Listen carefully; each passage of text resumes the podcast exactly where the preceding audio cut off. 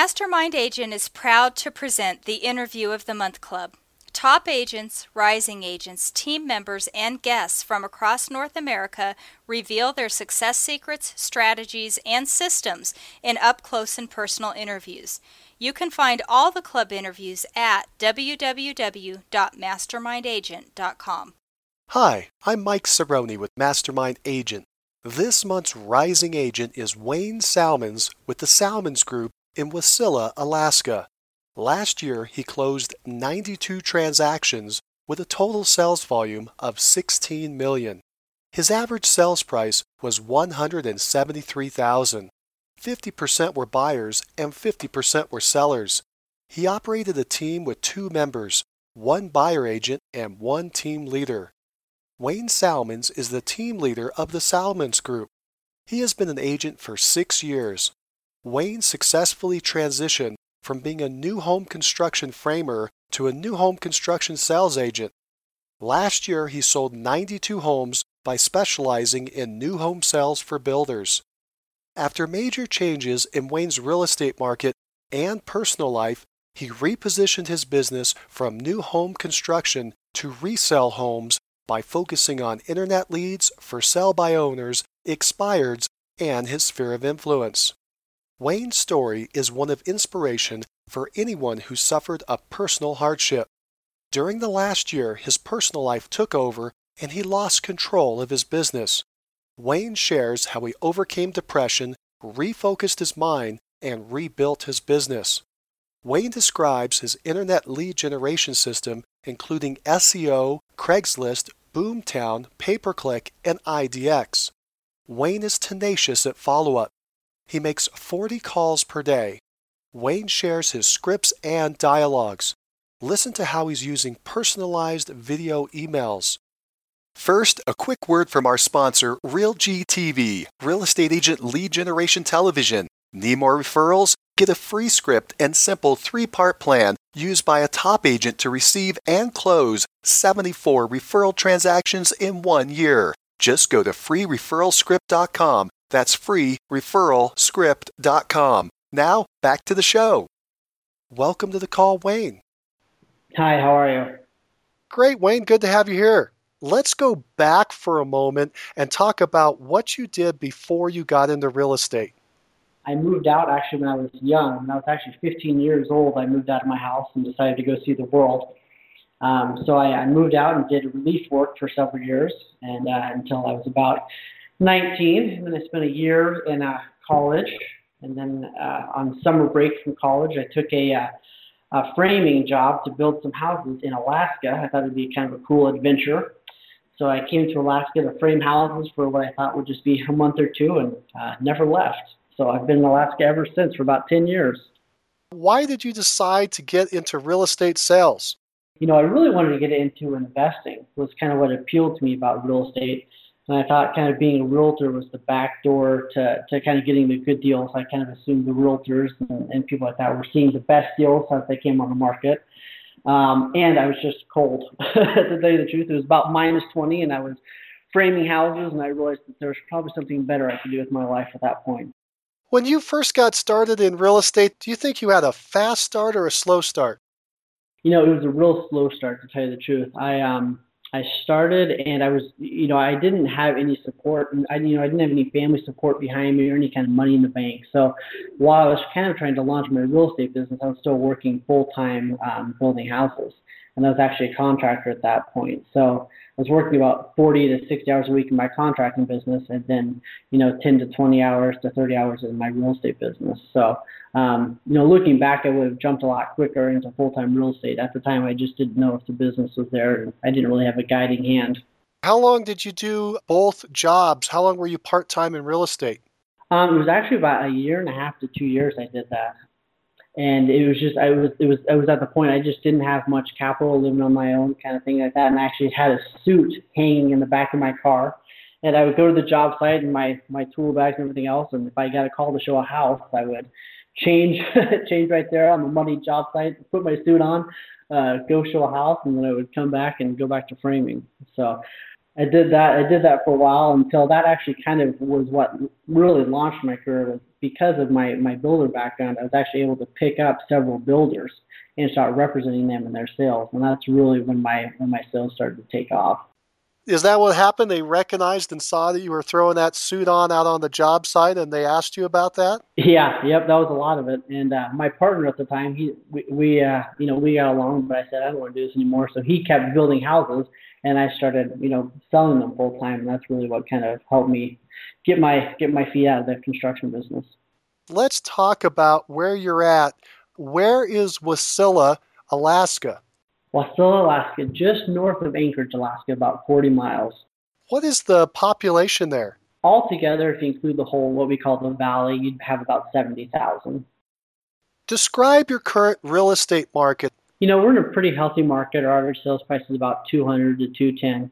Um, you know, we had it, we peaked real, real strong um, in 2007, and then after that, we've kind of slid back down a little bit and stayed level. So, um, we're we're in a healthy market in the sense that things are you know things are selling. We haven't had a huge drop in value.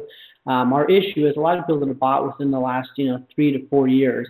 Um, their home prices have, have really almost stayed stagnant.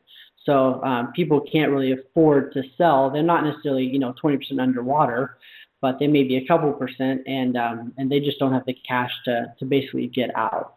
So we're seeing more short sales and, and foreclosures for sure. What's your average days on the market? Average days in the market are about 120. Do you have a lot of REO and short sale there, or is it still mainly retail? You know, it's still mainly retail. We probably have uh, five to ten percent that is that is REO and, and short sale kind of combined. In that market, do you have a niche or a specialization? Years ago, I just did um, all new construction, but now that's obviously changed. So it's mostly just resale, uh, single family. Um, you know, in that you know 160 to 210 price range. Could you give me the different ways that you're bringing business in? Yeah, absolutely. You know, we kind of do a lot of different things. Um, you know, a big thing for me um, is my posting. I do. I have a website through Boomtown, who I'm sure you've heard of, um, and we post a lot of our listings um, on on Craigslist, which generates a lot of buyers for us. So we've actually gone out and, and got agreements with other realtors to post their homes, you know, their listings on, on Craigslist. We get a lot of buyers that come from just the traffic on there, and then we follow up with them. Um, you know, I do a lot of cold calling. I use RedX, um, so a lot of calling for by owners expired, um, and now we're doing even some pre-foreclosure calls. Um, and then number three, probably our, our third biggest, uh, you know, generator would just be, you know, our database, working the database, calling to our database. Let's talk about each of those for a minute the Boomtown site. That's an interesting name. Is that the name of the site? Boomtown is actually just a company um, that we we basically have a license through. They, they have basically a site where they do the IDX, and uh, the thing I love about Boomtown is they actually help us do the SEO side of it too. So they do a lot of the pay per click, all that kind of stuff for us, which drives the traffic to the site. And then there's a whole database built into the back of Boomtown. So it's kind of putting four or five different features all bundled up in a nice, pretty little package. Are you aware of what they're doing to drive business there, or is it just happening all in the background and you end up with the result? About 90% of it's happening in the uh, in the background, and I just end up with the result. Is that an expensive product? Is it reasonably priced? It's about $1,300 a month. Um, and then on top of that, we do about five to six hundred dollars a month in pay-per-click advertising, you know, in our pay-per-click budget. So it is fairly expensive a month. The nice thing about it is that they're doing so much. You know, so much is incorporated into there. So when I first sat down and looked at kind of relaunching a new site a couple, you know, a couple years ago, I saw a lot of people that were spending, you know, ten, twenty, thirty, forty thousand dollars to build these sites. But what I noticed was they were kind of building them for um, Google in the moment, if I can say it that way. You know, they were kind of building this whole site, eh, you know, trying to do the SEO and reach Google and all stuff, kind of where it was at that moment. What I found was, though, a lot of these sites, uh, you know, six months or a year later, they're having to almost revamp the whole site in order to basically get that traffic again. So they're spending a ton of money up front when, as we know, the internet is always changing. How Google looks for sites is always changing. So I decided instead of spending this huge amount up front, I would just kind of, you know, put that in a month to month thing and, and let these guys, you know, tweak their system as, as things changed. Are they a local company? Um, nope, they're national. So they're all over the place. boomtownroi.com. I think it's their website right now. And they have, you know, the whole database is built into there, which is why it's great for running a team and things like that because you're able to look in that um, into the Boomtown site. It shows you how the leads are coming in, how fast they've been responded to, you know, how long is it taking the agent, um, you know, to respond to that lead, how often are they calling them, do they have to do set, all that kind of stuff. So it helps me handle accountability. Does it have email drip systems on the back end? It does, yeah. What other features does that site have that you think are attractive and valuable that somebody should know about? Um, I think probably just the platform. You know, if you go and look at my site, which is um, akhomehunters.com, uh, you'll just see that the searching in the platform is phenomenal compared to other sites. So in other words, like when you're searching on, on our site, it's not jumping you from page to page to page. As you kind of put in your criteria, um, and the homes pop up on the same page. So in other words, you're not going four or five pages deep as you're looking for houses. It's all right in front of you. So which which we find buyers really appreciate. So they, they can do their search, and as they're doing their search, it tallies up how many matches they're going to have, and then automatically shows those matches on the same page while they're doing the search. So we find we lose a lot of buyers, you know, when they're doing when they have to do all this clicking. Eventually, they get frustrated and go to someone else's site. What we found is with ours, because it's all on on the, on the same platform, the same page, they're not having to do a lot of moving, so they stay a lot longer. How are you turning these visitors into leads? that that is the magic question. Um, you know, I sat down um, and I've learned a lot from Ben Kinney, who's a you know an agent out of Washington, and kind of modeled what his team was doing, and they were really aggressive with their leads, and it was kind of uh, something that I hadn't experienced before. But you know, he's kind of sat down and said, hey. You know, if you call your lead within the first five minutes, your your chances of convert that lead are almost a hundred times better than if you call them even half an hour later. So with our leads, we're calling them almost immediately. We're calling a lead basically while they're still on the site looking at the homes. So instead, in other words, instead of waiting for them to look at their homes and then go start dinner, uh, we're trying to reach them while they're still sitting there looking at the homes in the moment, basically. Um, and if we don't reach them, we call them and email them for the next 10 days until we, until we reach them. Let's break that down into little bitty steps. Somebody goes to the website, they're looking around. How does it go from there to the point that you have a phone number to call them or an email address to follow up with? Yeah. So say that, that you know a lot of our leads come from Craigslist. So they'll click on the ad on Craigslist, and that'll take them right to our landing page that's showing that house. And at the same time, it's also showing homes on the other on the other side of the page that's you know basically similar homes to that one. So that lead, generally leads them to you know looking at another home. After they've looked at two homes, then it requires them to register if they want to see all the details. So you require registration. Correct. Yeah. Yeah. And and we we don't give them a long time. You know, some sites you know let them look at five, ten houses. Um, we basically on the second house, if they want to see the details, they need to um, they need to subscribe. They need to register. What kind of information are you asking from them in that registration? Name and phone number and email. How many do you find are accurate and, and not a phony name? I would say only about 10% are phony names. And then about probably 15% have phony phone numbers. And then um, our emails are usually pretty accurate. So even sometimes they'll put in a fake name and a fake phone number, oftentimes the email is, um, is accurate. So it's not a double opt in system where they have to put in their email and receive an email back and click something to register. No. And so even with that, you're still getting very accurate emails. Yeah. I think a lot of people are expecting it to be kind of a double opt in, you know, because I think that happens a lot. So I think that's why people are more prone to put in a uh, an accurate email address. Once they put their information in the register, they're still looking on the site. And what happens? That information gets to you somehow. Exactly. Automatically, that information gets texted and emailed to me. Okay, so your phone starts going off. Exactly. And then at that point, I will uh, uh, drop whatever I'm doing, and, and you know I'll usually give them a minute or two, and then call them right back. What kind of script do you use when you call them back? You know, basically, I just say, uh, you know, hey, this is Wayne Salmons with the Salmons Group, and I saw that you were looking on our site. Uh, just out of a courtesy to you, I just wanted to call and see if you were finding all the information that you wanted on the home you were looking at here at, uh, you know, 231, you know, East Avenue. Okay, and they say, yeah. And they typically say, uh, yeah, we found out. I say, okay, well, you know, since you're on our site, you're obviously interested in looking at homes. Um, you know, can you tell me what area you're interested in purchasing in? The east side. Okay, that's it. Yeah, that's a great site. We actually have, you know, I can see there's, you know, about 20 houses on the east side right now. Um, what price range are you hoping to stay within um, for your purchase? Between two and 250. Okay, two to 250. That's a, that's a great price range. You've got a lot in that price range.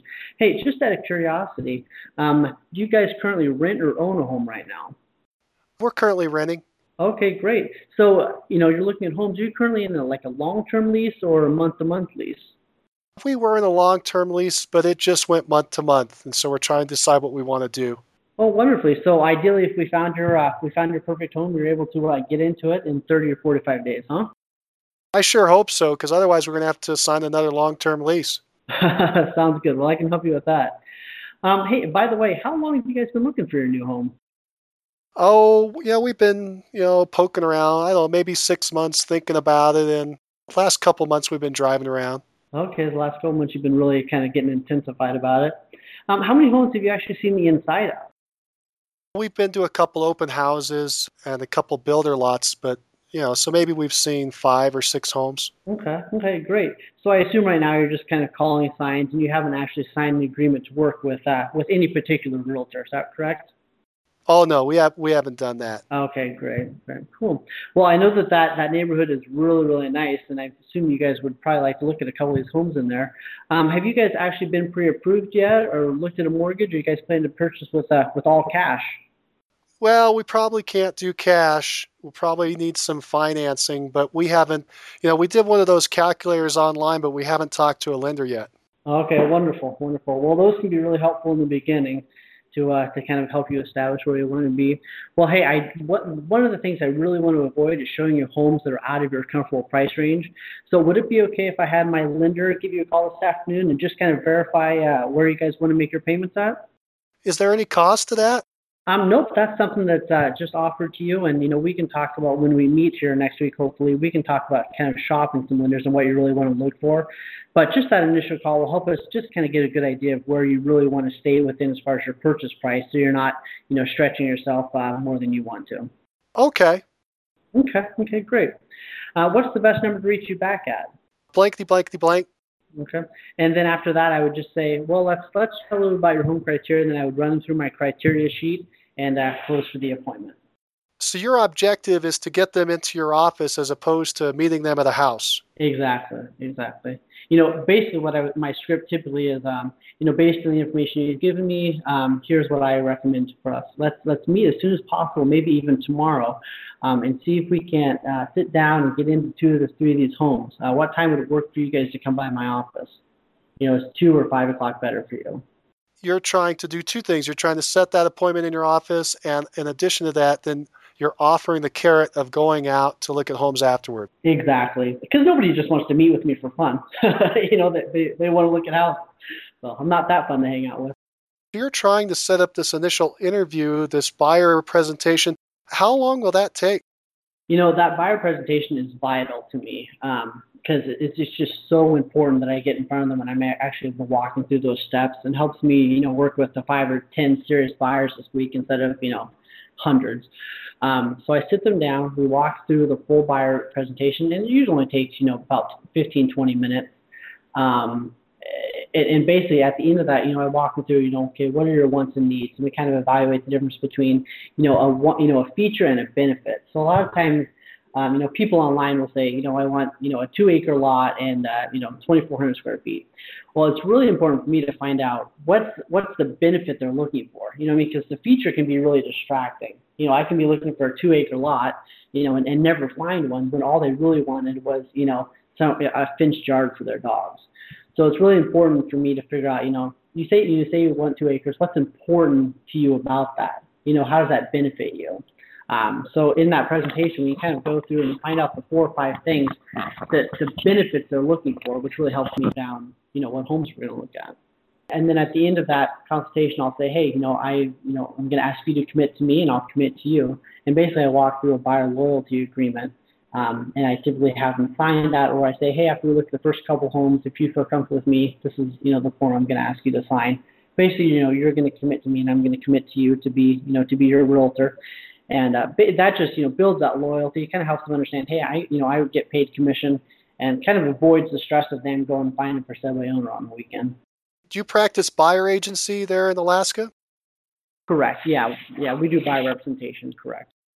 And so you're presenting that to them in that initial meeting, but you're not asking them to sign it? If I feel it's good, especially if it's a referral, they'll sign it right there. If it's the first time I'm meeting them, you know, it's kind of a cold meeting, um, I'll usually ask them to sign it, you know, after we've looked at a home or two, after I've built some rapport with them, basically. Let's get back into the different ways you're generating business. We are talking about your website. You mentioned Craigslist and you said that you're having a lot of success there. What are you doing on Craigslist that's working? Posting our homes is obviously a great thing. And then the fact that it drives it straight, you know, once they click on that link, it drives it straight to the house they're looking at. So we found that's been really successful instead of driving them to just a standard, you know, kind of drop page, you know, tell us what they're looking for. So seeing a specific house has been really important. And then the other thing we do, um, you know, that's basically what we do for buyers. And then for sellers, we often go in um, and get a lot of for sale owner information and put them on a drip campaign. And we find that you know the most their information about our stress-free listing um, and things like that that generate a lot of you know for sale owner leads to us where they're actually calling us before we're calling them. Let's focus on the Craigslist on the buyer's side. What information are you putting on the ad in Craigslist that's causing them to click and move over to your website? That's one of the nice things about Boomtown is that they actually pre-write that for us. So in other words, it's already pre pre-scripted. They grab the information from from the MLS and they put it on there with just one picture of the house, um, and and it, it works. so basically, just has a short description of the home and it says uh, you know to view full details and all the photos, click here. So to get more information, more photos, they'll click. Are the listings that are being posted on Craigslist, are they your listings or are they the listings in the MLS? We've had some debate in Alaska about that. and um, so basically, what, what our MLS has come to an agreement on is I can only post other licensees' listings that have agreed to let me do that when it comes to Craigslist. Obviously, I can have all the listings in my IDX feed, but when it actually comes to posting on Craigslist, I have to have a mutual agreement with uh, with other agents. Did you go out and create those mutual agreements with other agents, or did you decide to just post your own listings? I went to other agents just because I wanted to not have the same 20, 30 listings posting over and over again. So I went to about you know 10 different agents, and about seven of them have agreed to uh, you know where I can post their stuff and they can post mine, which is really a win-win at the end of the day. So we're all getting you know, better exposure and uh, and more calls. That was my question: how you would convince them it was okay you allow them to post your listings as well. Exactly, yeah. I usually have the most, so they were all agreeable.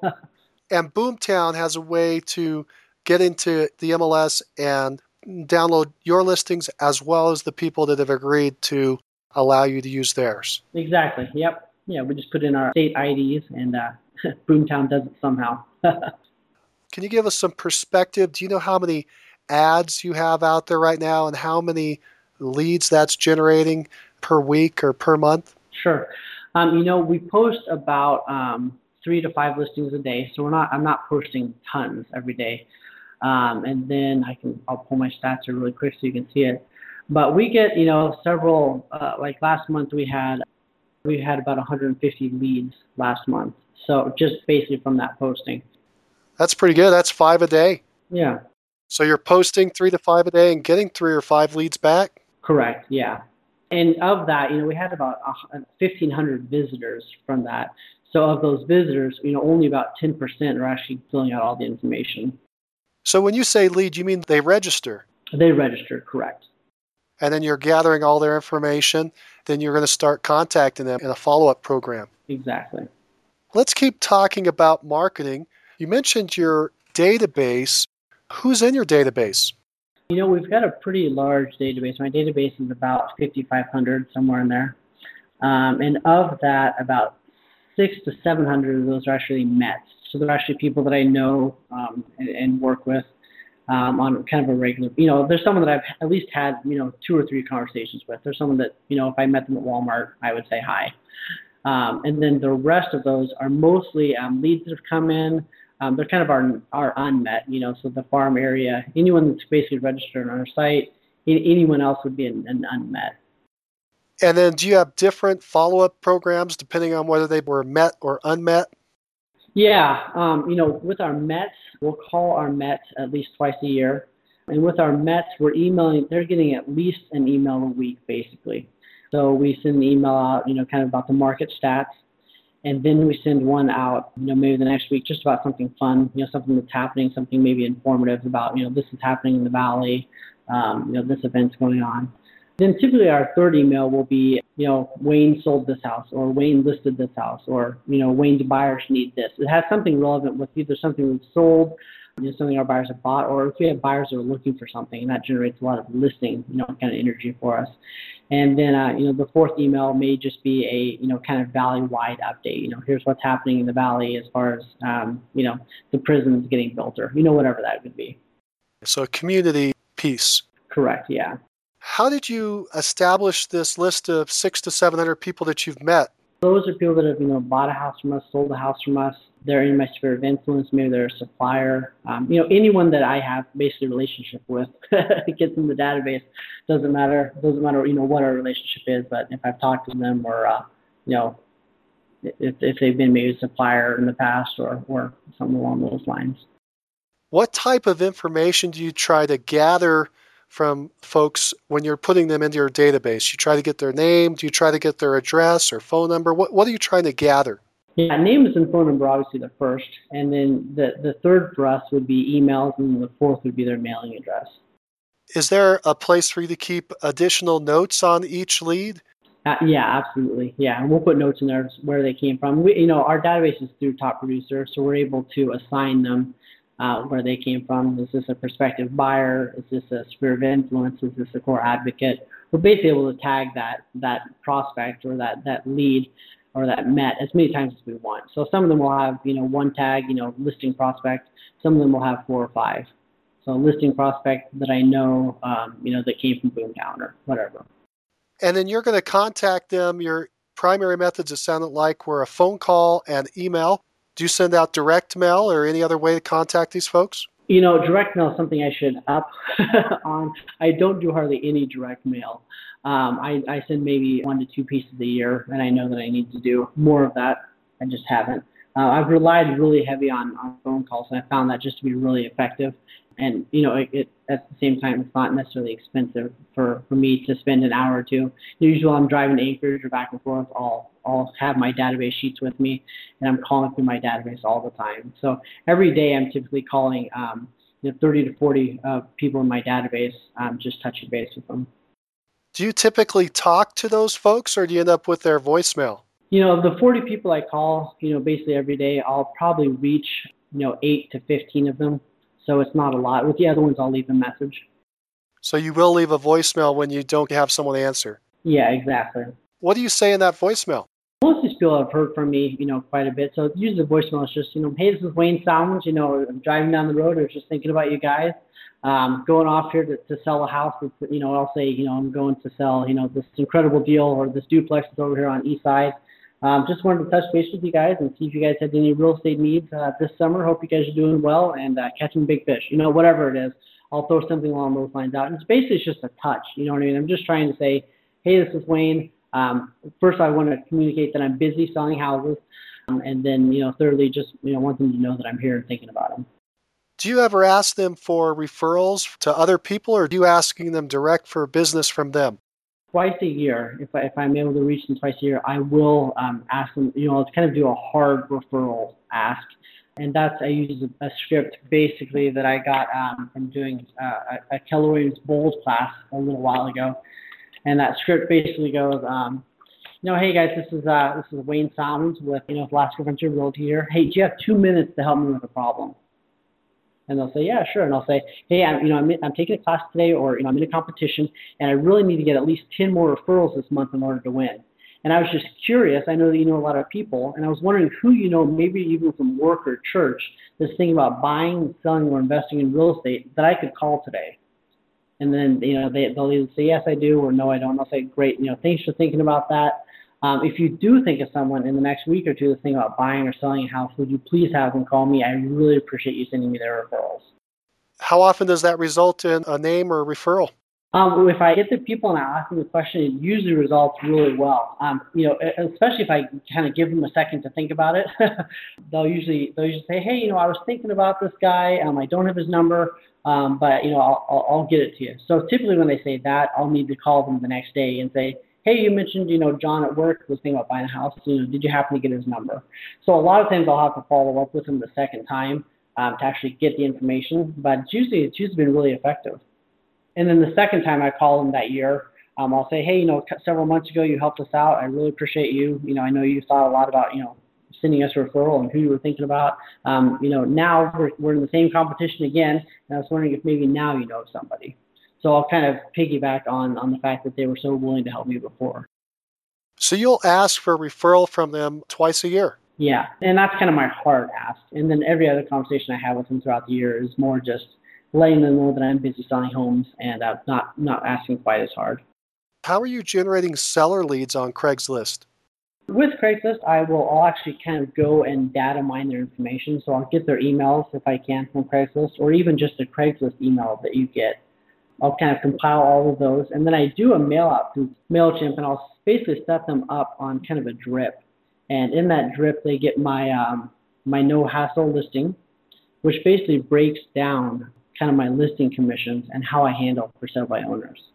And then kind of my touches after that are just offering them stuff. Hey, would you like, you know, the 10 tips to, um, you know, getting your home sold faster?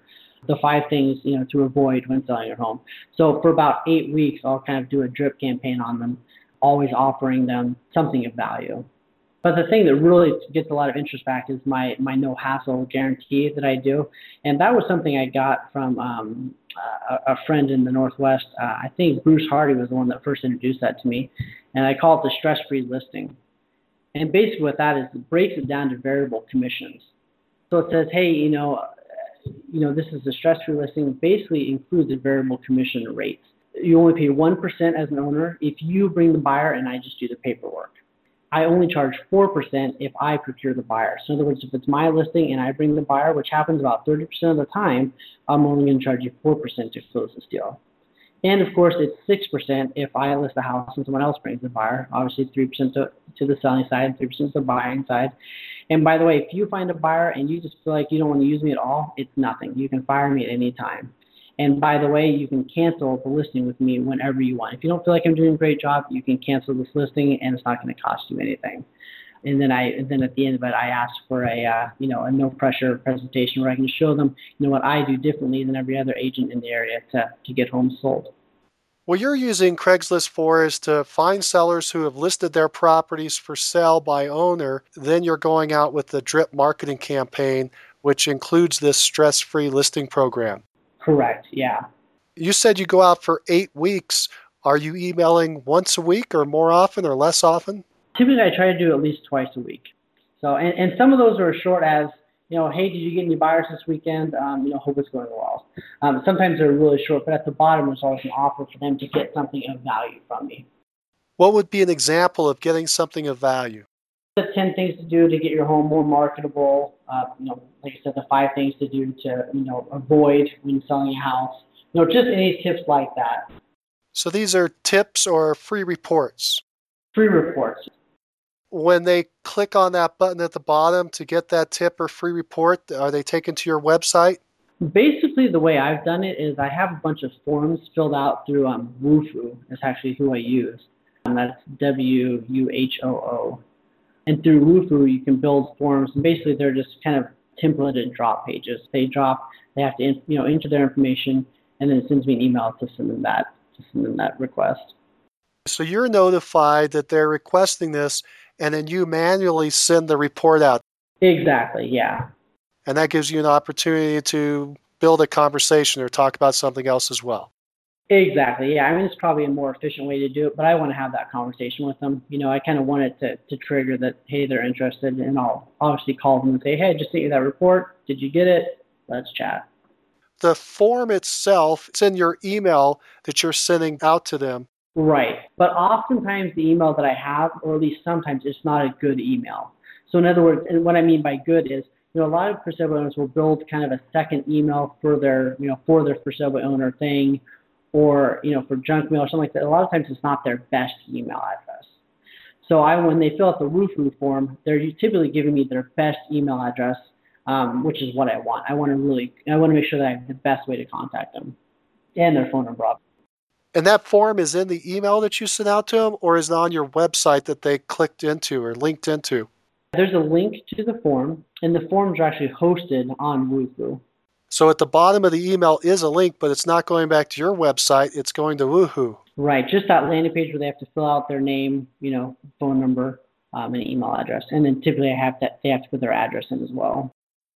So you have their email address. You've sent them an email, but that was based on what you pulled off of Craigslist. They're now clicking, going to Wufoo, and they see a landing page, a form. They fill it in, and at that point, they might give you a better email address and you are then notified that they are requesting information and you start a new type of contact or follow up. Exactly, which is the personal one. So that's when I'll make sure I call them. And then once they click send on that form, it'll take it'll drop them on my website. So um, at least they, they get there eventually. and then do you try to call them back within five minutes of you getting that lead, just like you do with your buyers? I will. I mean, they're not. It's not as important to me as a as a buyer call, but I definitely will call them back as soon as I can. Basically, the leads I get, to, you know, for someone leads I get from Red X and places like that, I'll treat them the same way. So they all kind of are on that that same follow up plan. Uh, what's Red X? Red X is a wonderful little tool that uh, Red X for I think it's only like seventy dollars a month. It's kind of the other way I get most of my most of my selling leads. So Red X is something I subscribe to, and each day it pulls all the for sale owners and all the expireds in my area. Then it cross-references them with uh, you know anything else that it can. So it's making sure it's not pulling doubles. So in other words, if a for sale owner has been listed four times, it only sends it to me once. So that way I'm not calling them over and over. Um, but it'll pull all their information. It'll give me a phone number and an email address if it can find one anywhere out there. And then it'll kind of send me a database and I'll call those leads. And did you say that's a daily process? That's a, that's the first thing I do every morning. You're going after for sell by owners and expireds? Correct. Yeah. Let's talk about each of those. We talked a little bit about for sell by owner on Craigslist. You're also pulling in for sell by owners with Red X? Are you also driving around town looking them up or looking in the paper? You know, I don't typically. I mean, I don't look in the paper at all because typically um, X will pull them if they've been listed in the classified with my with my local paper so I don't. It helps me. I don't have to do that. If I'm driving by somewhere, I'll, I'll typically stop and give them a for sale or a pack or something like that. But I don't rely real heavily on that. Your follow up with for sale by owners. Once you get that raw data, do they all go into the email drip system, or do you also start calling them on the phone? I'll call everyone first. That's that's the first thing I'll do. I'll call, um, you know, in the morning um, when the new list comes up. Um, I'll call each and every one of them and if I reach them, I'll find out what's going on. You know, sometimes they're working with another agent, and if, if that's the case, I typically don't pursue it. Um, I just that's just not who I am. I don't I don't like going after that business if they're already in relationship with another agent. If they're not, I'll typically you know try to find out what their motivation is. I'll go through my for sale by owner script, and um, you know if, if I feel like they're they're at least semi motivated, I'll put them in and and I can't close for the appointment. I'll put them in that touch program. So you'll try to close for an appointment on that first call Absolutely. If it happens, great. If not, they'll go into the drip system. Correct. Yeah. What script do you use to try to set the appointment? My script is a little weird, but but it works for me. Um, the script I typically call with is I say, you know, hey, this is Wayne with Alaska Frontier Realty, and I saw that you guys have listed your home as a for sale by owner on uh, on Main Street. Is that correct? And they say, yeah. I say, okay, is this, you know, is this the owner? And usually I'll have their name, so I'll say, you know, hey, is this Joe? and then I'll say, well, I'm not like most realtors. I'm just calling you today because what I found is most people that are selling their house are often looking to purchase another home. Are you guys looking to purchase something here, you know, in the valley or out of state when your home sells? At that point, they'll calm down a lot because when you first call for sale by owners, they're kind of, you know, they've got calls from, you know, 100 other agents, so they're kind of giving you that, you know, please don't talk to me kind of kind of vibe. So, but when I say that, hey, can I help you find your next house, it really brings the conversation back down, and we're able to have a much better conversation at that point. Even if they're not looking to buy another home or they're looking to move out of state, at that point I can basically I go right back to my for sale by owner script, but the mentality of the call is a lot better because they're not feeling they're not hostile like they were two seconds before. when you're going through your script, do you still try to set a listing appointment, or at that point are you setting more of a buyer appointment? No, absolutely. I mean, I mean, the buyer thing typically does not work because typically they've either purchased another home or they're looking to move out of out of state. You know, in Alaska, it's very transient. So a lot of them are looking to move to Wyoming or somewhere else where I can't really assist them. So at that point, I'll kind of say, okay, so you guys are looking to move to, you know, Wyoming. That's great. Um, what kind of marketing are you doing on your home right now to get it sold? So I'll run them all the way through my for sale owner script, and at the end, you know, I'm able to say, well, are you familiar with the techniques I use to sell homes? And they say no, and I say, well, hey, you know, I first off, I work with a lot of buyers, and I'd love to see your house. And second of all, I'd like to just show you what I do that's different from every other agent in the valley. Now, would you mind if I came by for a quick five or ten minutes and just showed you what I do that's different? And I would love to get a tour of your home. It sounds wonderful. On your first call, how often do they agree to an appointment? I would say 80 to 85 percent of the time they agree to an appointment. Wow, that often. Yeah, um, but there are there are a lot of times where I don't do the appointment. If I if I kind of go through my calls and I feel like one they're way overpriced and way under motivated, I won't try to close for an appointment. So you're asking a lot of questions in that initial conversation to try to determine whether this is somebody you want to pursue. Exactly. Yeah. There's 14 questions that I'll run through, and question number 14 is, is closing for the appointment. But I I won't try to close if I don't feel like they're motivated and realistic on price. Any other hints on for sell by owners? Two most important things are really you know know your scripts, but really be casual in the conversation. You know, so try not to kind of ram through it and really just try to get to know them because they're just people too that want to sell their house. Second, just really try to identify their motivation. You know, if their motivation really is to move, then then we can help them all day long. And then number three, I get a lot of referrals from sale owners. So if they say they're moving to Texas, um, I'll say, okay, when do you need to be there? You know, have you have you purchased a home there already? A lot of times they haven't. So I will ask. I'll say, hey, you know what? I know you know I know agents in that area would you mind if I interviewed a couple of them for you, found the best one or two, and then sent you their information? So a lot of times I'm looking to also get a referral out of that conversation. How often do you get the buyer referral and not get the listing? Not as much as they want, because usually the time I get them, they've already purchased a home. But you know, it it, it happens. I mean, I'll get probably several a month, three to four a month, where I uh, I'm expecting a referral to come in the next you know next 60 to 90 days. Just for asking. Yeah. You're also pursuing expireds. What are you doing there? Same thing. I get the list from Redx. And the wonderful thing about Redx is it will actually it'll do a search for me and tell me if they've been relisted or not. So that way I'm not calling homes that have expired and then have already been relisted or say, you know, the agents just forgot to extend the listing. They were off for 24 hours and now they're back on. So it's nice because it helps me avoid those kind of awkward conversations. But I just call and I say, hey, you know, did you know that your uh, you know your home came off the market this morning? Um, you know, it's no longer you know buyers are no longer able to see it. And usually they're shocked because they have no idea because their um, you know their realtor hasn't talked to them in six years. And then I kind of walk through and say, you know, hey, are you guys still motivated to sell your house? Where were you planning to move when it's sold? And they say, oh, well, we were going to move to Texas, but you know, we don't know what we're going to do now. And uh, I'll say, well, how soon do you need to be in Texas? And they'll answer, and then uh, you know, to kind of walk through that. And then at the end, basically, I'll say, you know, what was the plan? You know, why do you think your home didn't sell? What was your realtor's plan to get your home sold?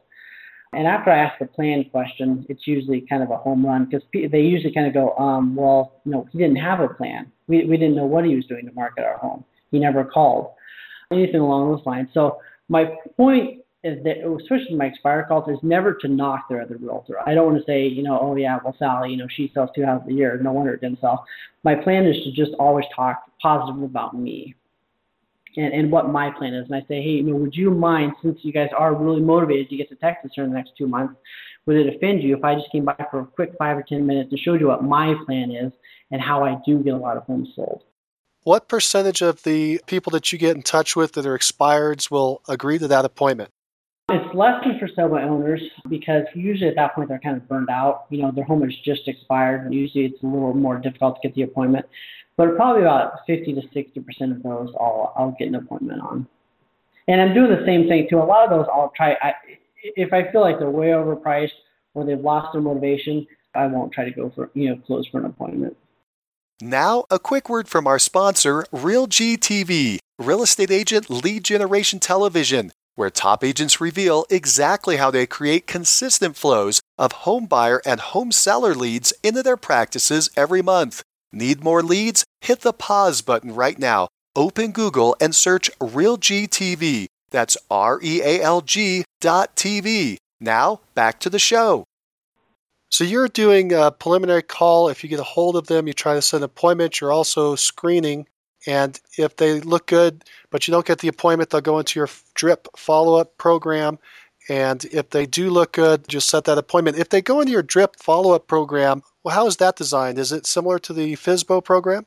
It's actually not as aggressive. I should probably make it a little bit more aggressive. But basically, if they go into that, they're just going in um, as a Met and they're getting my weekly, you know, kind of my weekly emails. Um, and then I have a schedule to call them about every other week. How long will you continue to follow up with them? As Ben says, until they've moved or dead. So just keep on going. Keep on going. I heard that you get a lot of other agent referrals, agents in Anchorage, for example. How are you stimulating that? How is that happening? They see that uh, obviously you know, I'm successful in selling homes. Um, the one thing I really work hard at is when I do get a referral, is really kind of kind of patting them on the back and making a big deal of it. So you know when I get a referral from them, say thank you so much. It's a you know it's a huge deal to me. Um, immediately I'll send them like like a Starbucks card five or ten bucks, you know, just something little that says, hey, you know, it really does mean a lot to me. Um, and I do that even if it's like the, the dumbest lead in the world. You know, uh, you know, this guy named Joe called, you know, six weeks ago. He thought, you know, he saw a house for rent. Even if it's a horrible lead, um, I'll still make a big deal about it to whoever's referring it to me. So I'll send them a gift card, you know, in the thank you note in the mail. And then I'll also, I think the big thing is updating them. I know that's my biggest frustration is when I send a, a referral to somebody and they don't tell me how it's going. So I really try to make a point every week to follow that per- follow up with that realtor and say, you know, hey, I'm still you know working with uh, Joe and Cassidy. We haven't found the right house yet, but I wanted you to know that they're a top priority to me, and um, hopefully we, we find something here this next week and I can send you a check. So I, I really try to follow up with them, and then I have a dinner um, once a year. I, I typically do kind of a, a thank you dinner and at that dinner, I typically have um, other realtors come come to that. Is the thank you dinner just for the realtors, or is that also for your past clients? The dinner I do is I call it my core advocate dinner, and typically have you know another lender who helps me sponsor that or, or put that on. But I'll have uh, lenders come to that. You know the lenders I've done several deals with that year. Um, I'll have realtors, um, my builders, and any other you know people that are real core advocates to me. How many people do you typically invite? Typically, it's you know it's not a whole lot of people. You know, maybe it's maybe 40 or 50 people, and we'll rent you know just kind of a banquet room at a restaurant, um, and it'll be you know typically it's kind of like a buffet style casual dinner where I'll, I'll stand up and say thank you to several people. Sometimes I'll give out you know a fun award, you know the crappiest house award or you know something funny. You know, I kind of make it a nice light evening. It's not you know an awards gala. It's just kind of a fun time to kind of hang out and, and get to know each other. And has that resulted in business for you? You know, absolutely. It, and it creates a lot of, um, you know, basically create that core advocate. It really bonds them. You know, it creates a really good atmosphere among everyone. And you know, it's kind of people kind of think it's a little bit counterintuitive. You know, because I invite other realtors to come hang out with my builders, and a lot of people say, "Oh my goodness, I can't believe you're doing that." You know, that sounds so. You know, aren't you worried about losing business? Um, and what I've found is one, it makes the other realtors really comfortable with my builders, and now they go, oh, I'd love to build with with Troy Davis Homes because they have a relationship with them now. And two, it shows my builders that I'm confident enough in what I'm doing, and that I have a great network of other basically salespeople out there for them. Anything else you think we should know about your core advocate dinner? It's usually sponsored by other people, so I usually don't pay a penny for it. So you have your sponsors pick up the bill. Correct. Yeah. You know, the sign guys I'm using, or you know, the title company will help pay for some of it, or the mortgage company. You know, whatever's legal, I'll have them uh, pitch in. Do the sponsors make a presentation? Yeah. Yeah. I make whoever sponsors it, I make a big a big deal about. Um, you know, I say, you know, let's thank, you know, Howard. He paid for, you know, your dinner. You know, Howard's one of my favorite lenders in the valley. Here's why. So I'll make a big deal about it and let them say, you know, you know, a couple words. I read somewhere that you've done door knocking. Are you still doing door knocking? You know what? I hate to admit it because people think it's crazy. Um, but you know, when I was first in the business, I didn't know what to do, and I think I read a uh, maybe it was a Mike Ferry book or something. I can't remember, but anyway, he said, you know, if you don't have any business, go knock on doors. And I thought, well, that's something I can do. I don't have any money, and I don't know anybody. So I guess that's something I can do. So I would go and uh, every every weekend I would typically knock on on 50 to 100 doors. And how did that go? Well, in the winter, it's not as much fun as it is in the summer. I'll tell you that much. so, in the winter, I was I needed business, and I would actually wear like long-legged underwear under my suit, and I, I was freezing. And uh, I would go door to door, and I found that about every 75 doors I talked, I you know I knocked on, I would basically get a deal or a referral. So it was actually a really effective way to uh, to get business for me. As long as you could stay warm. That's it, yeah. And I mean, I, my hair was great. I mean, I'm sure I looked like this ridiculous punk walking through the neighborhoods, but it uh, it worked. Do you still door knock? You know, I do. I typically, you know, if it's if it's a nice day, I mean, actually, to tell you the truth, last night I went and door knocked for an hour.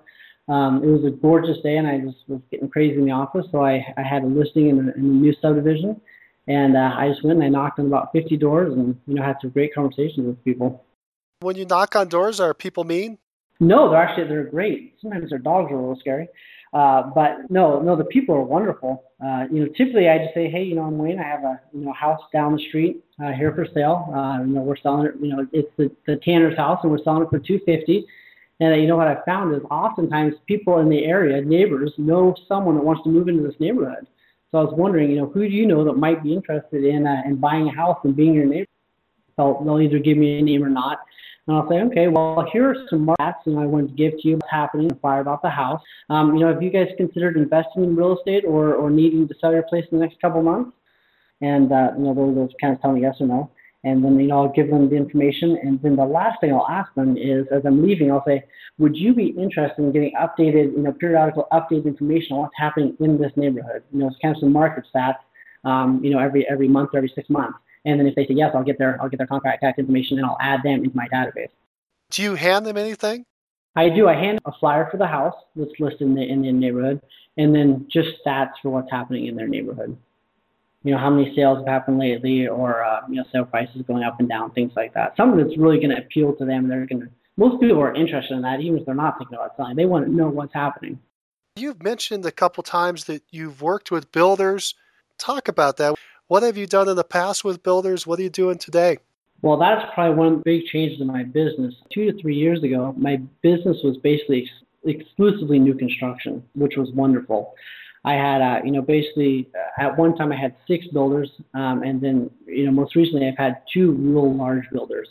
And the great thing about that was there was consistent listing. You know, they always had new new properties coming online, and most of the time, I would double side those deals. So they were great income at the same time.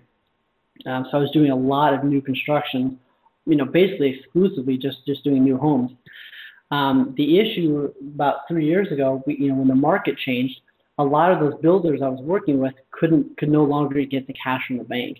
So even if they had, uh, you know, a pre-qualified buyer, oftentimes when they went into the bank, they couldn't get cash to build the house so we had so we had a real dramatic shift in going from basically 100% new construction sales to to almost none. These builders were they big builders, little builders? How many homes were they building a year?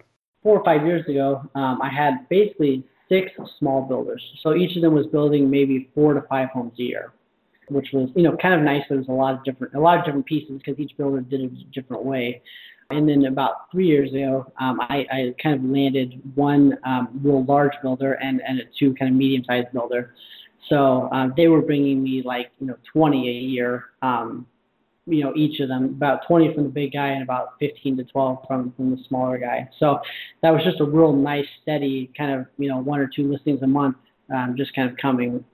And so that dried up because the economy faltered and financing became slim the banks weren't lending out money for construction, and you had to make a shift. Exactly. Yeah, I had to make a shift, a, a big shift, because I had gone from so much new construction to basically back to um, you know, all resale. And, and for most agents, I would have been going back to resale, but for me, I hadn't really done that much resale before.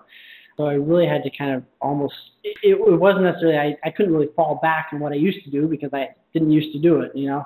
So I kind of had to reevaluate how do I kind of start getting all the as many listings as I need. How do I do that? And that's where you know I basically fall back to you know for sale owners expired in my database. How did you decide that that would be the route you would take to get into the resale? I'm kind of a, an information junkie, but I do I listen up to a lot of interviews, um, whether Gary Keller's interviewing someone or or someone like that. So I listen to a lot of interviews that people are doing. And the other thing I do is I've done a lot of shadowing. So I'll call another agent that I know or have heard of and say, hey, you know, do you mind if I come basically hang out at your office for a day or two and uh, see what you're doing? Wow, and will agents allow you to do that? You know what? It's been great. This last last year, I interviewed um, some awesome agents. I interviewed uh, Keith uh, Riddle and and Claudia down in Washington, and that was awesome. I spent three or four days with them. Um, I spent um, three days with Ben Kinney, who um, everybody knows is just a rock star when it comes to internet lead generation. Um, and then I was able to also spend some time with uh, Wes Madden, who is a realtor here in Alaska, up up north in Fairbanks, and he's doing you know 70, you know 100 million, something like that. So you know, spending time with guys like that was huge for me because it basically let me, they, you know, they just kind of say, "Come on in and you know, ask whatever you want." Um, and that was a huge opportunity for me. So shadowing for me was probably one of the biggest things um, that's really taught me a lot on how to convert my business. Do you have to pay money to go shadow these people? You know what? I was I was shocked at how kind and nice they were. But each one of them just said, "You know, come." And um, I, most of them, I just stayed at their house and, and and spent three or four days with them. So they were really really accommodating. They even let you stay at their home. Yeah, which is why I go to a lot of events. You know, like you know whether it's a mastermind or mega agent or star power or something like that. You go to those events and meet people and, and kind of build relationships. Plus, you know, it's a lot of referrals down the road. So but yeah, generally, you know, they're great people, and someone taught them something, and they're more than happy to share it. Let's keep going down our list of items and ways that you generate business. I heard something about cookies. What, what's that? A couple of years ago, I, I got nominated as one of the top 30 under 30 with a Realtor magazine, and they put me in as a, I think they called me the cookie guy or something. But uh, basically, what they were talking about was something I do uh, usually every week or every other week is I'll uh, I'll make cookies uh, and I'll kind of wrap them up and take them to about 20 different businesses here in the valley. So I'll, I'll drop them off. I'll go business to business and uh, just say, you know, hey, it's Wayne. You know, just drop off some more information. I'll drop them off, uh, you know, information on you know what's happening in the market, or sometimes I'll do something silly. You know, uh, you know, just a, a silly questionnaire or something funny for them to do, or silly stats about you know Alaska or something along those lines. But basically, it's just building that that network of people that, that keep seeing me every week. The first week you say I got cookies. What do you say the second week? Well, you know, now I've been doing it for, you know, a year or two, so everyone just expects me to come with cookies. So if I go two or three weeks without dropping off cookies, I usually get an email or a phone call from somebody saying, you know, where's our cookies? I hope you didn't forget about us. But um, you know, usually I'll go in. They know they all know what I do at this point, and uh, I'll say, you know, I'll talk to them. I'll say, you know, okay, seriously, this week, who do you know that wants to buy a house? You're killing me. I've come here for the last two weeks, and you haven't given me a referral. You know, you got to give me something. I'm holding these cookies hostage. Um, you know, so sometimes I'll just be, you know, funny with them, but they, you know, they know why I'm there, and I'm just trying to build relationships with them. How did you pick these particular businesses to go to? What kind of businesses are they? I want to go to businesses that have home somehow. You know, they're somehow involved with buying and selling a home. So I'll go to, you know, I go to a couple remodeling places, you know, places where they install glass or they fix doors or, you know, they go after floods. Um, I'm going to places like that. I'm going to insurance companies because a lot of people ask their insurance agent, you know, for a good agent, you know, a good realtor they're looking for. Um, I'll go to title companies. I'll go to inspection, you know, people that do home inspections, um, inspection offices. Um, you know, I have a stager that I go to. You know, anything like that that's kind of tied. You know, I would think you know, if I was selling a house and I didn't know anybody, who would I call to get, you know, get a referral? You know, who who do I know that's kind of involved in the, in the buying selling industry that I would trust to get a referral from? Are these also your vendors, your affiliates, people that you're working with in normal transactions? Absolutely, yeah. I'll I'll do whatever I can to send them business to build that relationship and to get it back. Are you buying these cookies in the store? You know what? Oftentimes I actually make them. It's kind of my Monday night routine you come to my house any Monday night, I'm typically putting through a couple loads of uh, loads of cookies here. So I typically just make them myself. How many cookies do you bring to each location? You know, I make enough cookies so that I have about 20 plates. You know, and there's maybe you know six, eight cookies on a plate, something like that. And you're still doing that? I'm still doing it. Yep, G- gaining weight by the week. Are you seeing business coming out of that effort?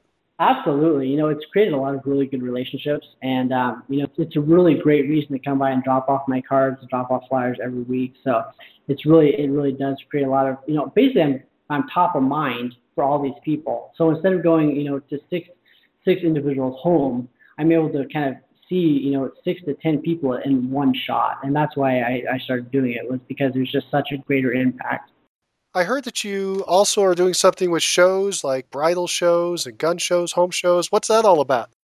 Yeah, you know, that's something I don't do as much as I used to, but I still do them every once in a while. But what I found was, I, I you know, now I was doing a lot of marketing. You know, people kind of knew who I was and they saw my face here and there. But um, you know, it's how was I going to build that relationship, which I found was really important. You know, there's a lot of realtors that kind of spend a ton on direct mail, all this other stuff. Uh, everyone knows who they are, but they don't have any relationship. So I was like, how can I get in front of you know several hundred people at a time to to basically shake some hands? And uh, so yeah, I will do. Um, you know, I've done bridal shows, gun shows, um, anything like that, where I just basically have a booth and I'm able there, you know, shaking hands and meeting people and I'll usually do a drawing for something. Um, you know, if it's a bridal show, usually I'll do like a, you know, maybe get a hotel or a resort in the neighborhood to kind of give me a gift card or you know a free one night stay or something like that or a discount price or something, and I'll do a drawing for you know a two night stay at Alyeska Resort. Um, so that way I'm getting names and numbers um, at the shows. Collecting leads. Exactly. You do something called a video email. What is that? You know, that's something that's really um, made it. I think I also got that from Bruce Hardy maybe a year or two ago. Um, and video email is the way I, we were finding that we're sending all these emails to our leads into our database, but how can we build a relationship with them? Um, and it really hit me about two years ago. Um, I did a video about you know why you should go to Mega Camp um, in Austin for Keller Williams, um, and a lot of people watched that video, but then when I was there, a lot of people I, I felt recognized me. It felt like we had a relationship. You know, they'd walk up and say, "Hey, Wayne, you know that was a great video, whatever." Um, and that at that moment, I kind of realized, wow, this video thing really works. There's really something to this. Um, and after that, I stepped it up. So when if, if you're a buyer, you know, you signed onto our website, I've called you, I can't reach you on the first couple calls. Um, I'll send a video email and I'll say, you know, hey Mike, this is Wayne Salmons. I saw that you're on the website. That house on, on Cherry is still available. I think they're about to drop the price. Um, you know, what do you think about going and seeing it this weekend? But it doesn't matter what I say, but because if you get a video from me, all of a sudden we're building a relationship. And there's such a stronger rapport now that you've actually seen my face and I've talked to you.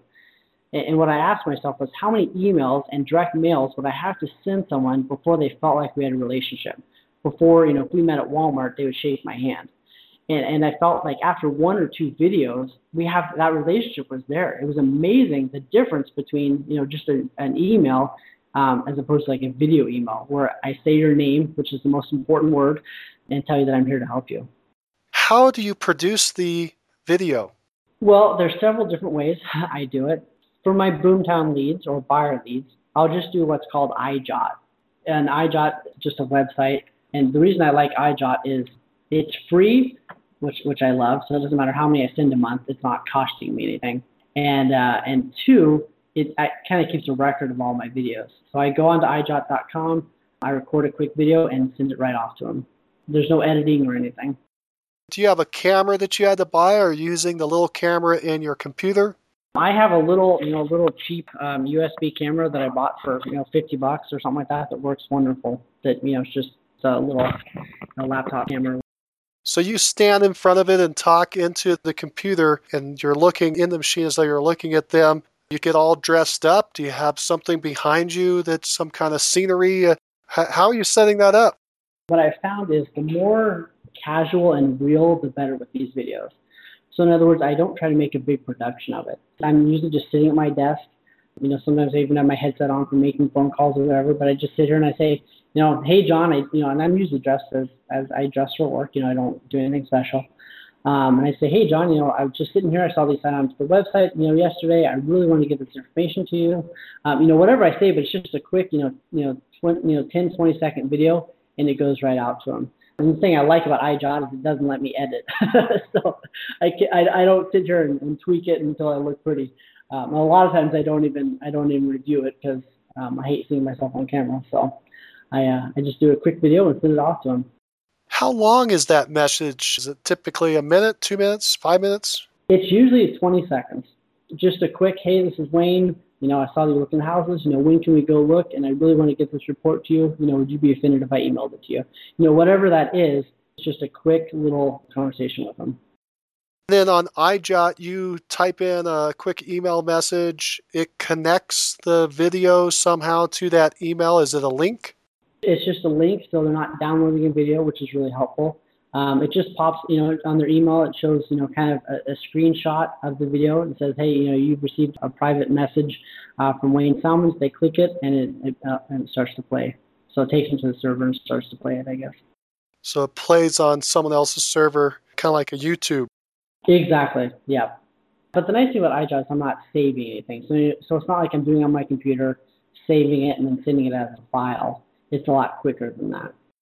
And you could see the stats as to whether they've reviewed that or not, whether they've watched the video. Correct. Yeah. Yep. What percentage of the people watch the video? Almost everyone. The only ones that really don't get watched um, are when they're they're not a legit email. So I would say that 80% of them get watched. How many of those are you sending out a day? there are people that I haven't contacted. It would just take too much time if I sent them to everyone. So they're usually I only send them to someone who's been on the site at least once. Maybe they've come back at least twice, and I know that they have a valid email address. So I haven't been able to reach them. Um, it's been a couple days. Uh, they have a valid email address, and I really think that I want to connect with these people. So I'm sending maybe maybe five to ten a day, some somewhere along that line. It's not any not any more than that.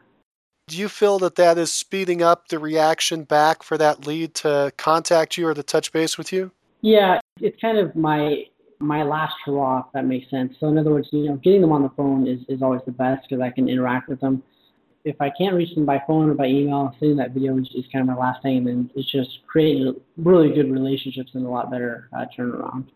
Do you use this type of communication with people that are either a stronger lead or a current client or customer? Typically not. No, it's just too time consuming. I'd rather just have them on the phone. So this is just to spark someone's interest and get them to contact you. Exactly. Yeah, because you know if they're an internet lead, you know, and I wasn't able to get a hold of them right away, they probably had four or five other agents send them something. You know, in the you know they probably emailed them um, or trying to hold them. So how do I separate myself from the four or five other people that are maybe trying to reach them? Once that lead comes in, you want to capture that lead and start working with it. Are you doing that with some type of manual system or electronic system? The leads are all managed through uh, the backend database of Boomtown right now. You mentioned Top Producer as well. So, are you using two systems? The leads are coming in and you're keeping those in Boomtown, and when they become clients, they go into Top Producer? Yeah, leads, all the leads, especially my buyer leads, are all addressed through Boomtown just because it's a, a superior system. Um, and Top Producer really just works as my database, and that's where I send through my monthly emails and things like that, my mail outs and that. I don't use Top Producer to its full capacity by any means. You mentioned you have a database of 5,000, 5,500? Yeah. And is that all being kept in Top Producer? It is, yeah. How many leads do you have in Boomtown? Yeah, I've got about 1,600 actives in Boomtown, a lot of those are, you know, nurtures and watches, which is how I qualify them. So a lot of them are, are ways out or they're just looking. So, um, you know, a lot of those are just kind of, they're getting the weekly emails through Boomtown. They're looking at houses, you know, every once in a while, but they're not really solid. So right now in Boomtown, I have 57 hot leads, um, which are, there's 57 people right now in my Boomtown system that I feel and they've told me are ready to write, you know, an offer here, you know, in the next 30 days or as soon as I can find them something that's um, acceptable to them they're looking for. What moves somebody from the Boomtown list to the top producer list?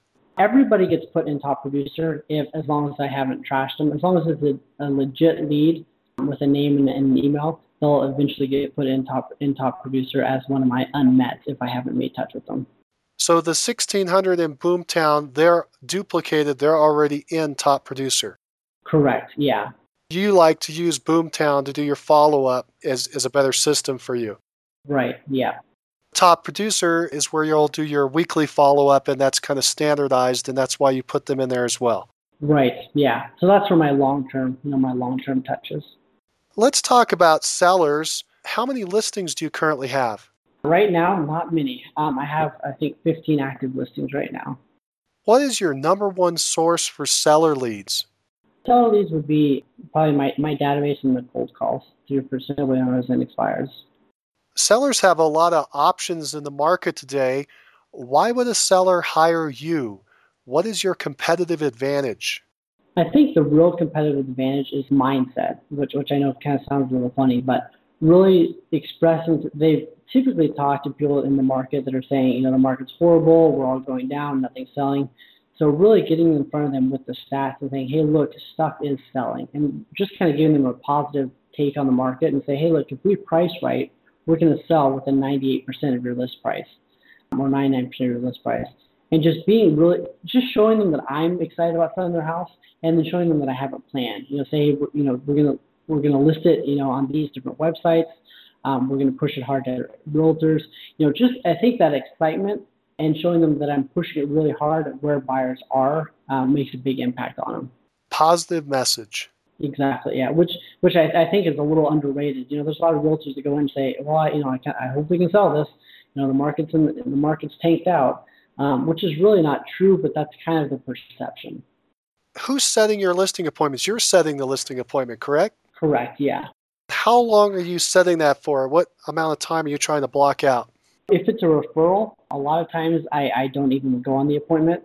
If it's someone that, you know, if it's a for sale by or an expired, I will go and I'll typically spend, you know, half an hour to 40 minutes there. You mentioned if it's a referral, you might not even go. Does that mean that you're doing your listing presentation over the phone? Yeah, typically. Typically. So usually they're, if it's a referral, they're already sold on me. So I don't have to go into as, as much detail as, as I would with, you know, for sale or expired. So I kind of walk them through what we're going to do, what our sales have been, you know, what our success has been.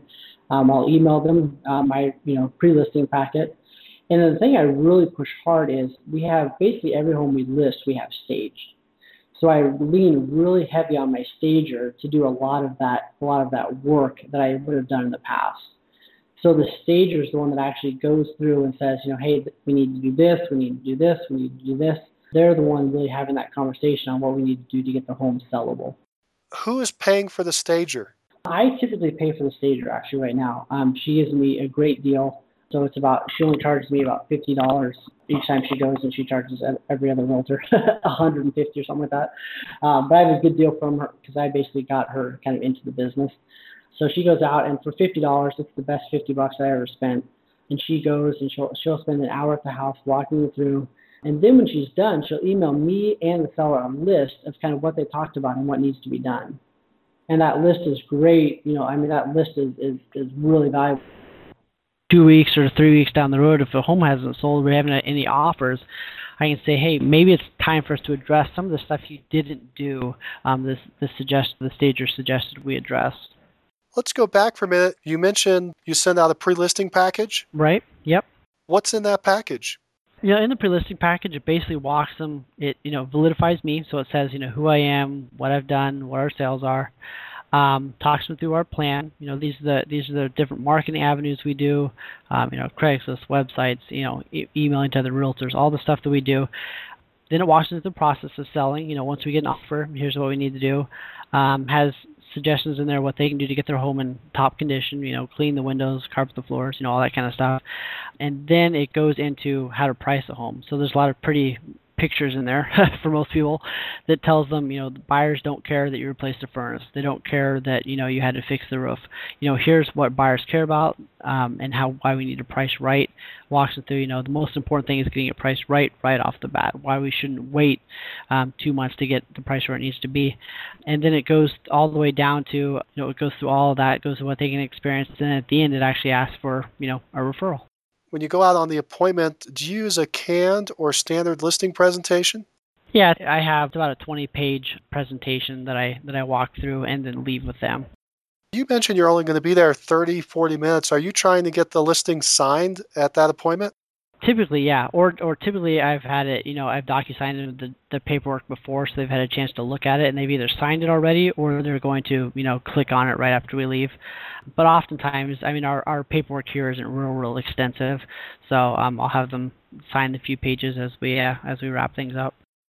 Uh, you mentioned DocuSign. Are you trying to get them to sign on their computer while you're there, or are you doing this with manual paper as well? I'll do it both ways, depending on the you know the age of the clients and how I feel what's going to work best for them. Preferably, I've sent the paperwork before I even show up, and they've they've docu signed it before I even get there. That makes it easy. Yeah. When you say that, are you talking about those referral appointments, the people that already know you? Exactly, yeah. I mean, that typically is with referrals. You know, if it's a cold appointment, um, you know, it's usually hard paperwork. Okay, like a for sale by owner and expired, you'll sit down and chat with them for a while longer. You'll have to convince them that you're the right agent. Yeah, exactly. How do you handle a price objection from a seller? You say the home is worth 200 and the seller says I want 275 if they're super unrealistic, you know, and I can't convince them, I, I just won't take the listing. But typically, what I'll do is I'll just say, you know, hey, you you've been looking for other houses, and they say, yeah, you know, when the sells, we're moving to Arizona. I'll say, okay, so how do you look for other houses, and how do you determine which ones you want to make an offer on? And then they tell me, you know, well, hey, you know, we've been looking at houses, and you know, after we look at five or six, we kind of get an idea what they're worth and things like that. And I say, okay, well, you need to understand that that's what buyers are doing to your house. They're looking online before they ever get to your front door to determine if your home is worth what you're asking for or not. So here are the comparables that I've pulled that show, you know, the other four or five houses we're competing with. And as you've seen by by the graphs we've just gone over, we need to be priced at or below what these are at. So we basically look at what the other homes are at, and then that's where the reality kind of sets in. And I kind of say, you know, why would you be willing to pay more for your home than than this one that's the exact same price, the exact same age, um, you know, and price ten thousand dollars less than what you guys want to get. So it kind of sinks in at that point that they need to they need to price correctly because I've kind of given them the mindset of they're the buyer, you know, because they've been looking at homes and they understand um, what's there. How do you handle commission objections? What I found was originally commission was always an issue. Every time I went to a listing appointment, commission was an issue. And I was like, this is it's killing me to have this conversation over and over and over. What I found was I was insecure about the commission. So almost subconsciously I was bringing it into the conversation if that makes sense. I was saying this is the commission and almost flinching, waiting for them to respond with, "Oh, that's too much," you know. So I, I realized that I was creating the issue, and and when I didn't make a big deal about it, people didn't care. So that's that's typically typically we don't have the conversation because unless I bring it up, you know, that unless I kind of make it a deal, they don't care. The other thing is I just say, hey, look, what you really want is to net the most amount of money, and they say they say yeah, that's what I want. I say, you know, would you trust me with your money if I was willing to give away my commission that I've worked hard for right off the bat? And they say no and i say well that's how i'm going to negotiate for your money just like it was my money you know i'm not going to cut my commission because i'm going to fight hard to get you the most money for your house that we can in this market just like i'm i would not give up my commission because that's the money i take home to my family if they push even after that, I walk into and I say, "These are the things we're going to do to sell our house. If we reduce our commission, what would you like us to not do? Because it's all cost us money." And they say, "Oh, we want everything." And I say, "Okay." Let's talk about your buyers for a minute. How many buyers are you currently working with? in the system, you know, like I said, I have about 60 buyers that are kind of in there. Um, I'm usually working only with, you know, maybe maybe five or six that are real kind of ready to go at a time. You know, so usually there's, I mean, I'm calling all these. Usually, I'm of these 60 buyer leads, I'm calling them you know once or once every other week at least um, and i'm usually actively out searching with maybe five or six a week why would a buyer hire you? What is your competitive advantage? You know, I think the big advantage is when I walk them through that buyer representation agreement, I say, hey, look, I'm going to commit to you 100%, whether this takes a week or six months to find you the right house. And then I also tell them, hey, look, I used to, I built homes for several years, and I really know what goes into a home. So once we've looked at homes and we kind of have questions about, you know, foundation and roofing and things like that, I'm going to be able to give you a good sense of what's going on with that house, um, whereas, you know, a lot of agents aren't. And then also, you know, last year, you know, I sold 100 homes where most agents only sell, you know, two to three homes in a year. So I really know what's going on in the market. So I'm going to make sure we don't pay a penny more for this house than we need to or that the market's going to bear. And you do set an appointment to sit down and chat with them before you'll go out and, and show them homes. What's going on in that buyer presentation? In that presentation, basically, we sit down and I walk them all the way through my buyer packet. And it's really important for me to do that. And my conversion rate, you know, once I get a buyer to sit down with me, it's, you know, we're done. You know, they're, there's a commitment there. Whereas in the past, if I was just kind of working with somebody every once in a while, we'd meet at a house, look at it, there was no commitment. So I really sit down with them. We walk all the way through the buyer packet, and it talks about You know, obviously, again, it talks about you know who I am, what I've done in the past. It has a bunch of you know testimonials in there. You know, this is what other people's experiences are. Uh, we walk all the way through the process. So we walk through, you know, finding a realtor, you know, analyzing your needs, obtaining financing, viewing properties, you know, all the way through to here's when you get the keys. You know, we talk about pre-qualification. We talk about what not to do. you know, don't go buy a truck while we're looking at houses. Don't buy any furniture. None of that stuff. Uh, we talk through that. We talk about what to consider in a neighborhood, all those kinds of things. And then at the end of that packet is where I say, now look, you know, uh, once we walk through all this, you know, I can't work with every buyer in the market. So what I choose to do is work with a limited number of buyers that are going to commit to me just like I'm going to commit to them. So, you know, 24 hours a day, I'm going to be looking for the right house for you guys, and I need you guys to commit to me with the same kind of commitment I'm going to give to you. So we walk through what I'm going to commit to them and what they're going to commit to me, and then we have them sign a, uh, a buyer loyalty agreement at that point. They don't sign a buyer agency; they sign a buyer loyalty agreement. Basically, I don't use the standard form you know that we get through our forms from the MLS. I kind of made my own buyer loyalty agreement. It's a little bit more casual, a little less intimidating, and it just kind of says, you know, this is what we're going to do, and this is what it takes to, you know, terminate this. And I say, hey, you know, you can terminate this at any time. All you need to do is call me or email me and tell me why you no longer want to work with me. Give us the chance to have a conversation before you would go and hire another realtor because you're hiring me right now. So it's a little softer sell. Yeah, exactly. Yeah. Currently, do you have a team? I do not right now. I do not. It is it is Wayne all by himself right now. Last year, did you have a team? Last year, I had one full-time buyer's agent, and then um, through part of the year, I had uh, someone that I was training into being buyer's agent, but they never actually, you know, came to fruition. And how many transactions did you close last year? Last year, we closed 92 transactions. Wow, you closed 92 transactions with you and one buyer agent. yep. How did you do that? Um, a lot of long nights. No, I mean, I think the biggest thing was just systems you know, having checklists for everything, and you know, just just doing it one at a time. What happened? What happened between last year and this year that changed your concept of a team? Well, this year I had some really dramatic changes in my life. At the beginning of this year, I went through a divorce and that was something. I mean, you know, I had always heard about people talk about going through divorce, and they said, you know, uh, it was so tough, and you know, my my life kind of went upside down, and I, I, you know, dropped the ball here and this, and you know, they kind of talked about how hard it was, and I always kind of looked at those people and kind of thought, oh well, whatever, you know, it, if I ever go through that, I'll be fine and when I went, was going through my divorce, it was it was it was really horrendous, and um, I did not expect it to be that rough, basically. Um, and I did. I dropped the ball in my business. I dropped the ball with my builders. I went through a really really rough time, and um, basically the the wheels came off.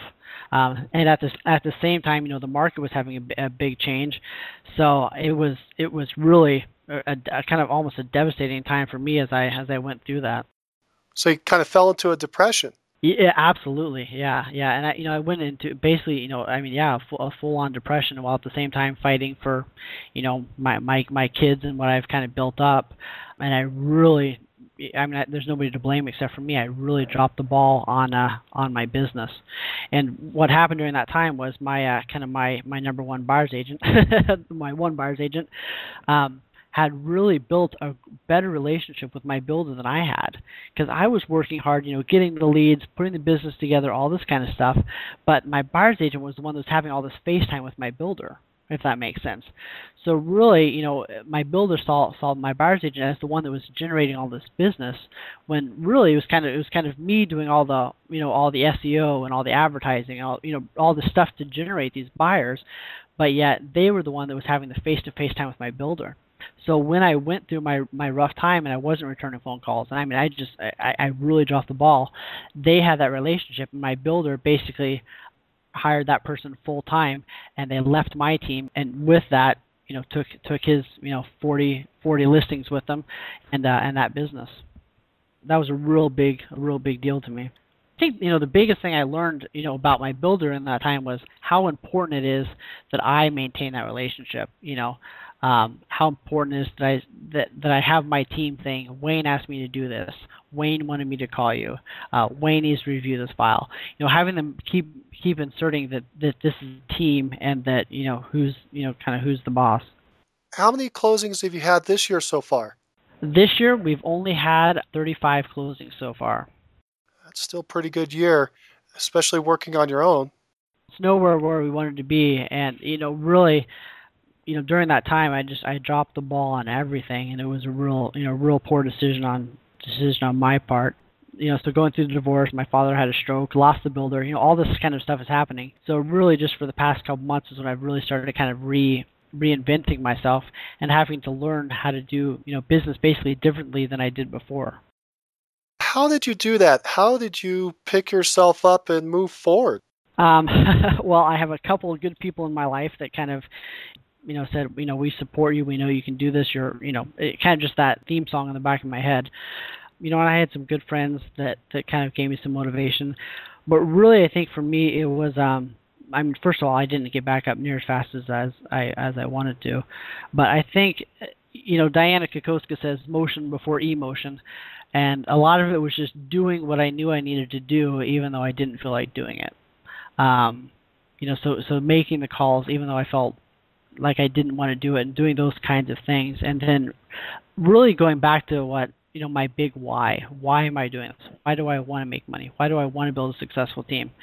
Um, and that was really important for me going back to okay i'm doing this for you know for my kids for the legacy i want to leave for the life i want to have all that kind of stuff so that was huge so you know making my dream board having that in front of me to look at every day and saying this is why i'm doing this you just started taking action uh, that must have been difficult in the beginning did you set yourself a goal that you would make x number of calls or how did you do it I think what I did was I just kind of sat down and evaluated what I had to do and what I would kind of do every day, and that was you know call you know call the expireds, call the for sale by owners, call through my database. You know that was kind of the the basics of it. You know, just make those calls every single day.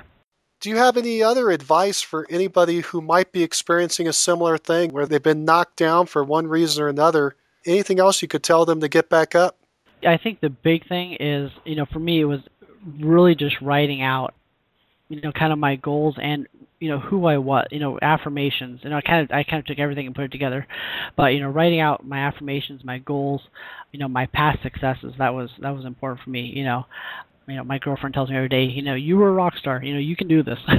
so, you know, that was really important to me to kind of be able to focus on, okay, you know, I have done this. I have closed, you know, 100 houses a year, you know, basically by myself. I can do this. You know, kind of building my self confidence back up was really important. So, getting people around me that were going to support me and uh, and doing it was was really huge. And I think, you know, like we talked about, just doing it, I think was the most important thing. You know, you've got to just say, you know, I'm going to be I'm to be happy with myself if I do these five things every day you know, and, and I know I'm just going to do these five things every day. And if it takes me an hour, then then great, and I feel I feel okay with myself. If it takes me five hours, I still feel, you know, it's kind of that goal to meet every day. These are the things I'm going to do because I know if I do them every day, the business is to is going to be there.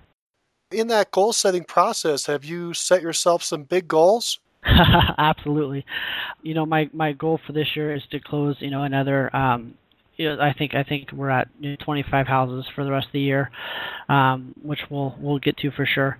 And then you know for next year, we're, it's back up to you know building my team correct this time, and uh, you know getting back to over 100 over 100. And then within the next three years, um, my coach and I have set a goal of, of doing 70 million by the uh, within the next three years. So, you know, at year three, we'll be doing 70 million that year. Why did you pick 70 million?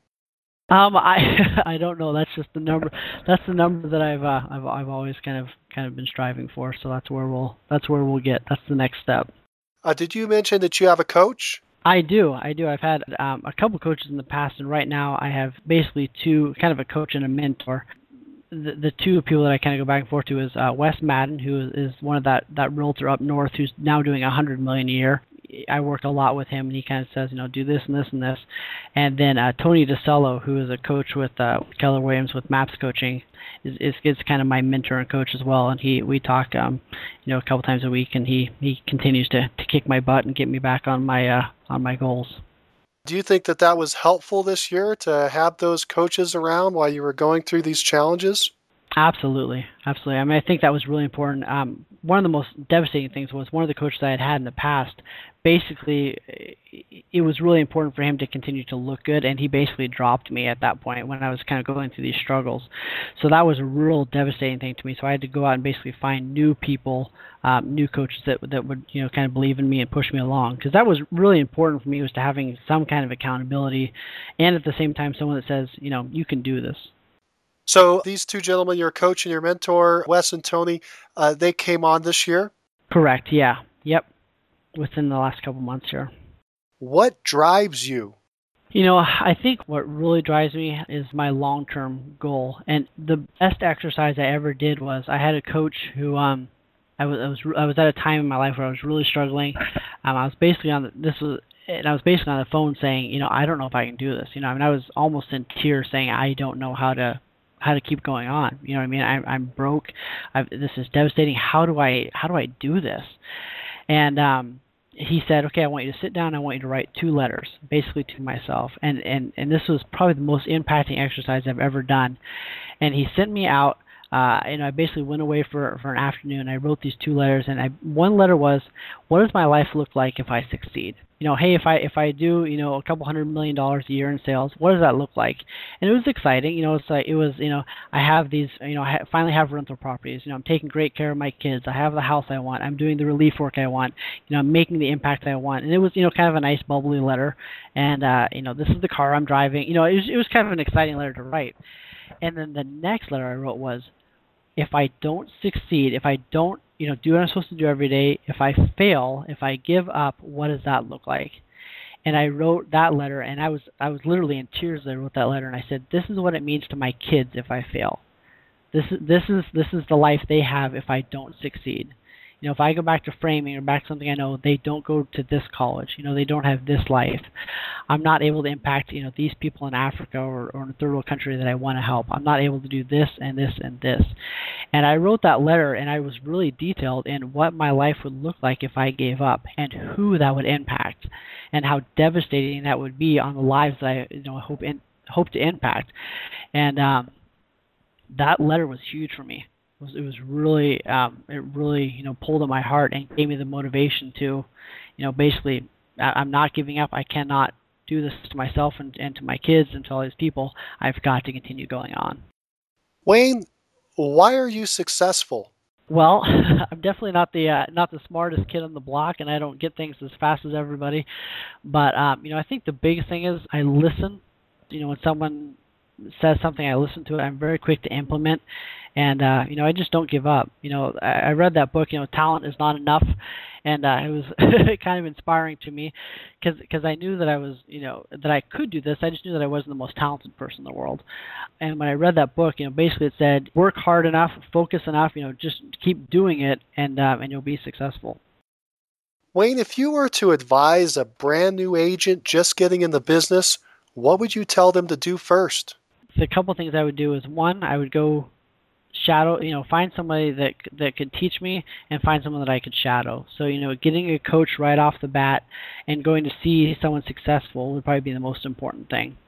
Number two you know really sitting down and saying these are the these are the five or ten things I'm going to do every week no matter what to be successful. So not getting lost in trying to do you know the the new thing of the week every week but really saying these are the ten things I'm going to do every week to be successful and then you know at the end of the day it's all about your it's all about your database. So you know feed your database every day and take care of it.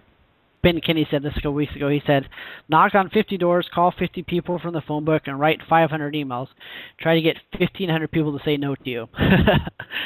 So you know basically you know keep keep doing it and you'll you'll get there. Well wayne you've kept going even through personal hardship. You're an inspiration to anyone who's experienced personal trauma You've bounced back, refocused your business, and you used positive emotion to create positive emotion.